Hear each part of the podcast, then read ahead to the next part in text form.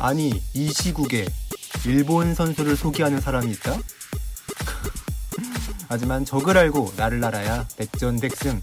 일본 대표팀의 실질적 에이스이자 최근 챔피언스 리그에서의 활약으로 모두를 놀라게 했던 타쿠미 미나미노에 대해 한번 알아보겠습니다.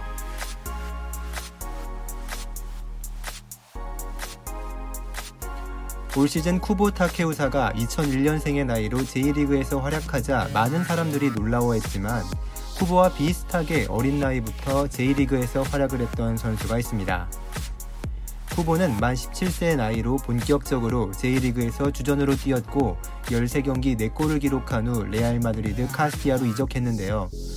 미나미노는 비슷한 만 18살의 나이로 주전으로 뛰며 29경기 5골을 기록했으며 J리그 신인상을 차지했습니다. 둘의 생일 차이를 비교해보면 쿠보가 6개월 정도 더 빠르게 J리그에서 활약을 시작했다고 할 수 있습니다.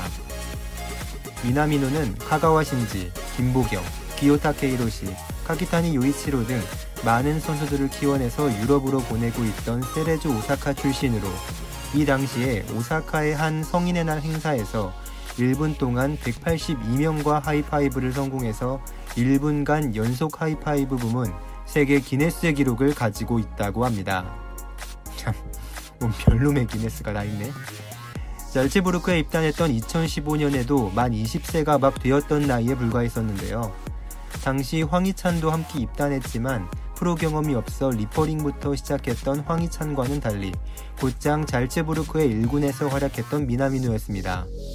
174cm의 키로 축구선수 치고는 큰 편이 아니지만 모두 알다시피 좋은 기술을 가지고 있는 이선 미드필더입니다. 리버풀 팬들을 매료시키고 일본 선수들에게 엄격한 한국 팬들마저 인정하게 만든 미나미노의 장점이 되는 플레이들을 한번 살펴보겠습니다. 첫 번째로 미나미노의 최대 장기는 단연 드리블입니다. 공이 발에 붙어 있는 듯한 드리블이 최대 장점이며 볼을 길게 차지 않기 때문에 좁은 공간을 파고들 때 특히 효과적입니다. 이 기술 덕분에 미나미노는 수비수가 자신에게 다가올 때 제치는 플레이를 즐겨하며 특히나 미나미노에게 수비수가 달려온다면 이 수비수는 손쉬운 먹잇감이 될 확률이 높습니다.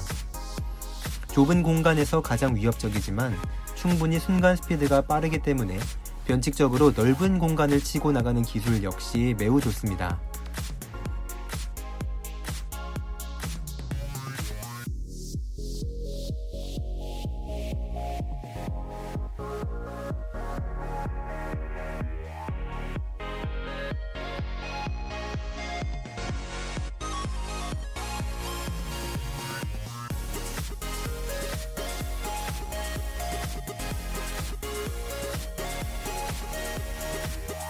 두 번째로 first touch.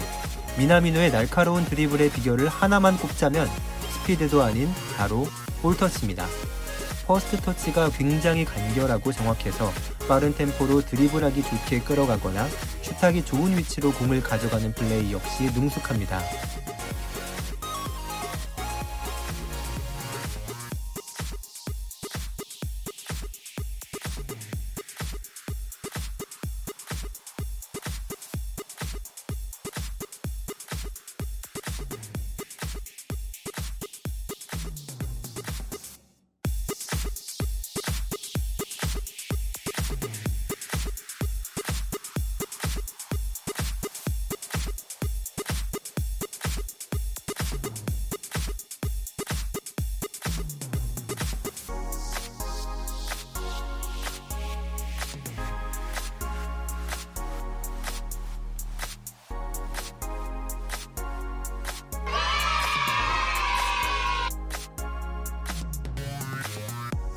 세 번째로 예측 능력.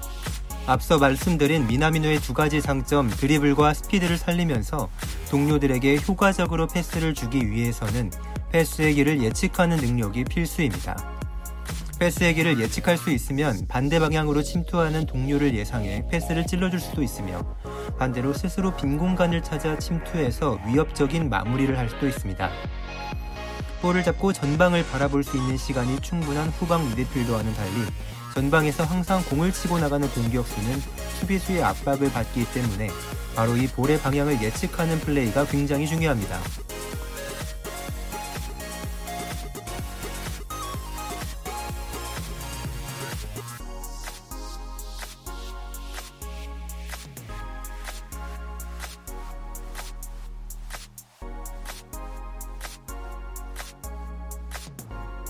미나미노의 장점이 되는 키워드로 꼽은 세 가지 드리블, 터치, 예측 능력인데요. 사실 이 능력들은 서로 독립적이지 않고 서로 밀접한 연관을 가지고 있으며 함께 더해질 때 최대 시너지를 낼 수 있는 능력들입니다.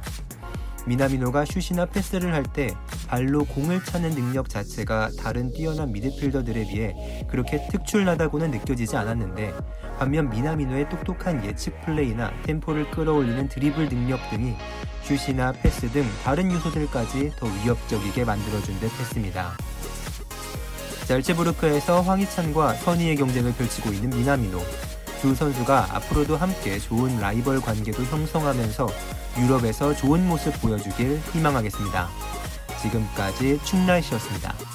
이 영상이 재밌으셨다면 구독과 좋아요 버튼 부탁드리겠습니다. 감사합니다.